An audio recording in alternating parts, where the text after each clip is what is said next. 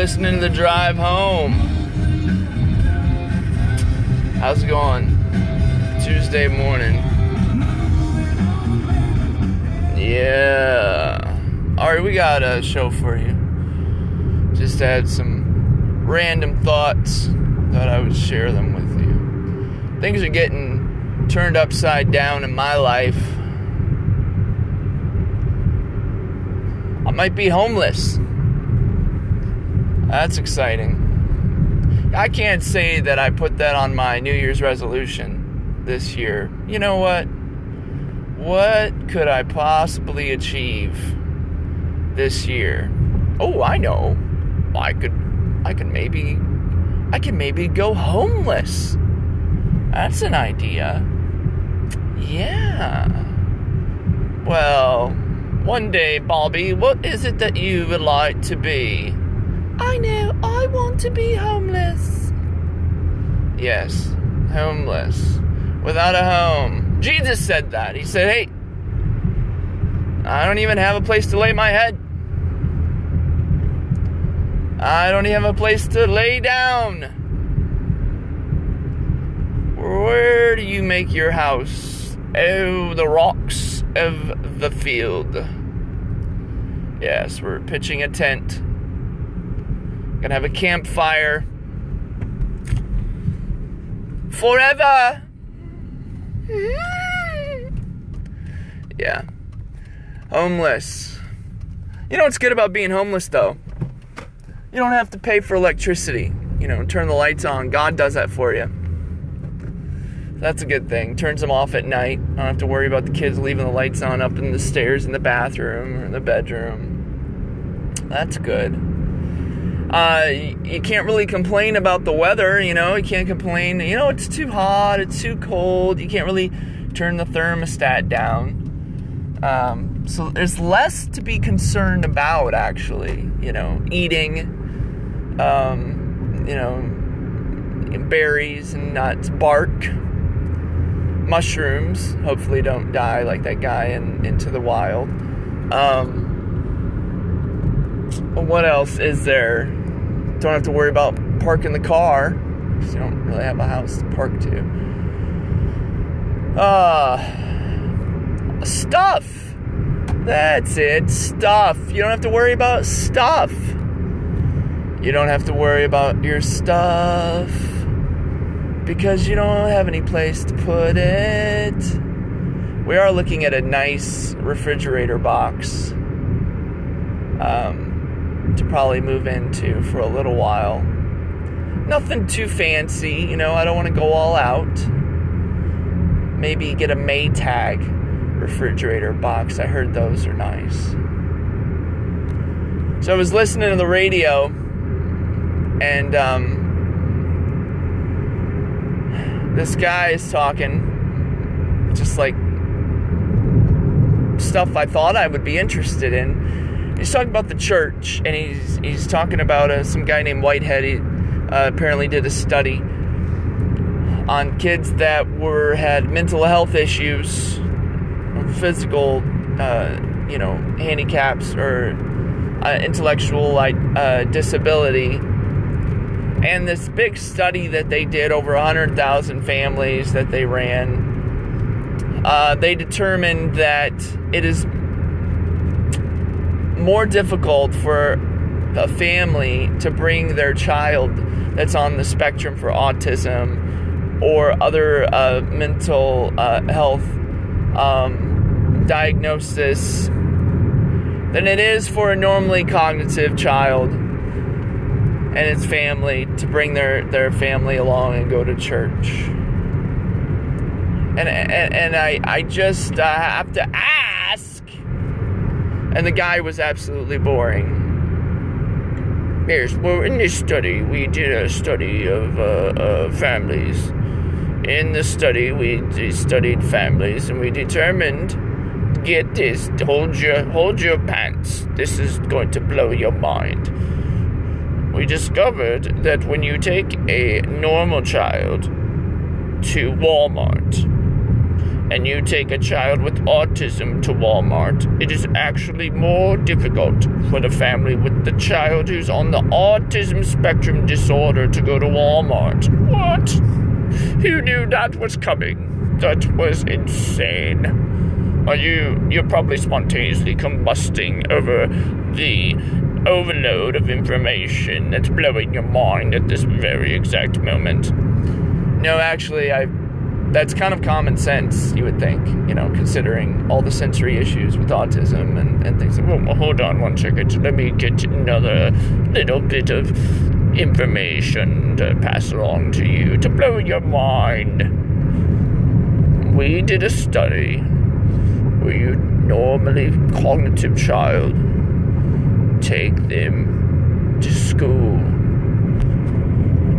and children that are on the spectrum or other types of mental health issues like oppositional defiant disorder, conduct disorder, ADHD, mood disorder, depression, and all these different ones. And we discovered that it is more difficult for the child at school that is on the disorder. I don't know why I'm turning German all of a sudden. To disorder. It is more on the Wo die? Wo die tanzen? I don't know. That's not even. Wo die tanzen? That's actually German, and I sound not German. That's impressive. All right. So, anyways, you get the point. And uh, as, so, if you want more information, it's www.ramblerambleramble.com. That's www.ramblerambleramble.com. R A M B L E. That's their website.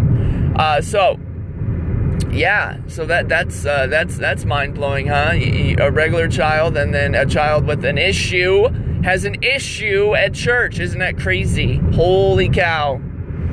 And then there's this other part of me. There's this other side of me, of course, you know, being a man of God and what have you, and uh, and and where I'm thinking that when did we, you know, where we're we're gonna like orientate, you know, was there? Let's let let's let's let's do this, okay? Let's go back. Let's go way back. All right. There's a guy. He's paraplegic. It means he can't move, right? Can't do anything really much for himself. He could probably sing. I bet he was a good singer.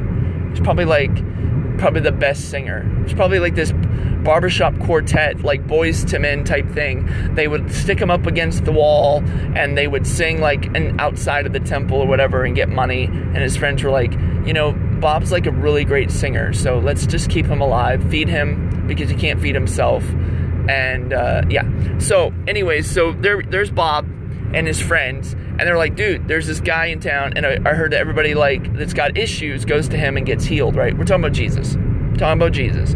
So, his friends are like, hey, man, this is what we're gonna do, and Bob's like, all right, man, I'm, you know, I'm down for whatever, considering I'm literally down all the time. So they tear a hole out the roof, right?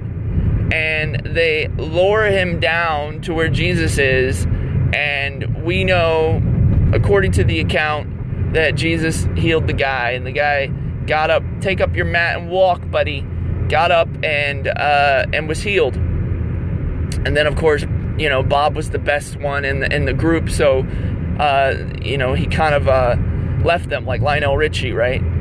Uh, I believe left the Temptations, um, and or Commodores, Commodores, and uh, and and then you don't hear about the rest of them. So that's that's pretty much what happened. And then we know that Bob had an illustrious career singing in front of the uh, out not in front of the temples, but inside the temples. And his buddies were like, "Hey, man, what's up with that? You know, we lowered you down, and you know, Jesus healed you, and now you're just gonna, you know, do us like that." But that's showbiz. So, anyways, so let's just say instead of that, they lower him down, and Jesus says, Hmm, there's a guy that's paralytic. We need handicap access into this hut. Where are my carpenters? Oh, wait, I'm a carpenter. I don't know why Jesus is British. He's not even British. It's like a soft Britain accent. I'm a carpenter. Now, I'm a carpenter, I'm a carpenter, I'm a carpenter, I can do wood. Right. So, Jesus is like, hey, what we need to do is build a handicap access ramp. That way, we don't have to lower paralytic people down through the hut in order to be in the service, right? but no, that's not what he did. That's not what he did. He just healed the guy.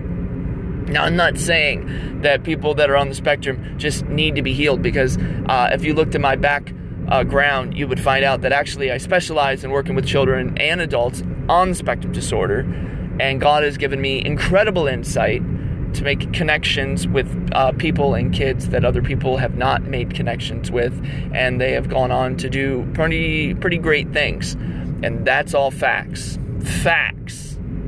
So. Um, that being said, it's just interesting to me that the church is like just catching up, and that's the kind of thing that I, I just it's it's it's it's so it's bothersome. It's like how is it that you could literally have the author and creator of the universe, the one who literally created the first thing, the one who gave us imagination, the one who gave us all this amazing stuff in our heads and, and, and you know artists like Leonardo da Vinci and you know and great musicians and and and uh, and, and and architects and you know the, all just everything literally the creator of all things is at the head. Like like let's say if it was a football team right? The Muslims got Allah okay? And uh, you know like he's a friend of the coach. And then we've got like literally the best player on the team Jesus, and uh, and and yet at the same time, like we we're so behind. Like, how is it that we could be so behind? Like, is it because we are entrenched in tradition or in old thinking and and because of that we're we're just we refuse to move forward and I, I just uh this is a serious question. I, I don't get it. I don't get it because this is information that is is a given. It's a given. Like, do we really need to have some big study of 100,000 families in order to get a statistic that most common folk would already know? I mean, why are we so behind? You know, musically, we were behind for years when it came to hip hop. So far behind. The, the the instrumentation was was available. The the ability to record was available. The all the stuff was available, and yet it's only with probably been within the last five years, maybe ten years, that we have actually started to trailblaze and do something different and create something uh, that isn't necessarily being or had been um, done, you know, within the confines of mainstream music, right? But I look at, you know, I look at different authors and writers you know, I, I don't know if it's like, you know, Ted Dekker or Philip Yancey or Frank Peretti. And there's certain ones that just stay, you know, within the, the realm of, of Christendom, of course, you know, where you have uh, someone like Max Lucado. And then you have some people that are on the fringe. Um, Everyday Apocalypse is a book that I read uh, several years ago and it, it's kind of touching on this subject. Um, the one of the quotes in there, and, and and it became a life quote for me, or just a way of approaching things, is that there's not a secular molecule in the universe, which is basically that you know everything God made, right? Everything that that can be seen, visible and invisible, the, the things you can't see, everything that has been made uh, everything was created by God, and uh, and so there's not a secular molecule in the universe. We're the ones who shape and who infuse our whatever into maybe I guess if you want to say our, our our nature, our nature, and we put our nature into the art form and in doing so, um, you know, if it has sin in it, You know, I mean, if, if you're talking about, if you have a song, I'll give you an example. If you have a song where you're talking about your wife and you're talking about, um, you know, being intimate with your wife or whatever, she probably isn't going to want you to share that with anybody. But that doesn't make the song dirty. Now, if you have a song and you're talking about some girl that you see at a club and you're talking about having sex with that girl at the club while you're on ecstasy, if you were to do those acts, if you were to not to just sing those things, but you were to actually do those things, that would be sin. It's fornication, drugs, illegal, you know, going against the government. There's numerous laws that are in place that if you were to be caught at a club with a girl and you were having sex, you would you could be fined and charged and have to pay money, court fees, and possibly face jail time if let's say the the person the club was um, underage, right? But if you were in, um, I can't remember what state it is recently, where you you can get married young age or whatever or something like that, and you were married, you know, you you get what I'm saying. So if, if you were to write a song about that people would be like, well, okay, you know, they're probably, you know, if they had a good beat, they won't even really paying too much attention to the lyrics, really.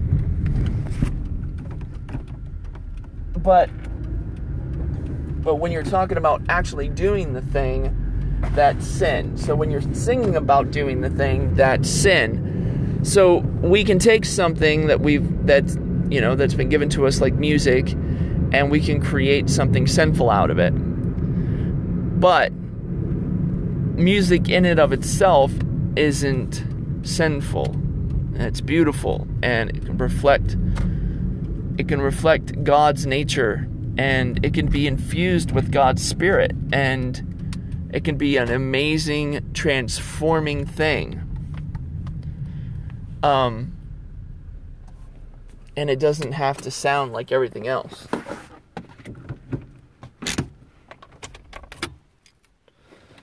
So that's my two cents, three cents, four cents. Thanks for listening to the drive home. I will be uh, talking to you later.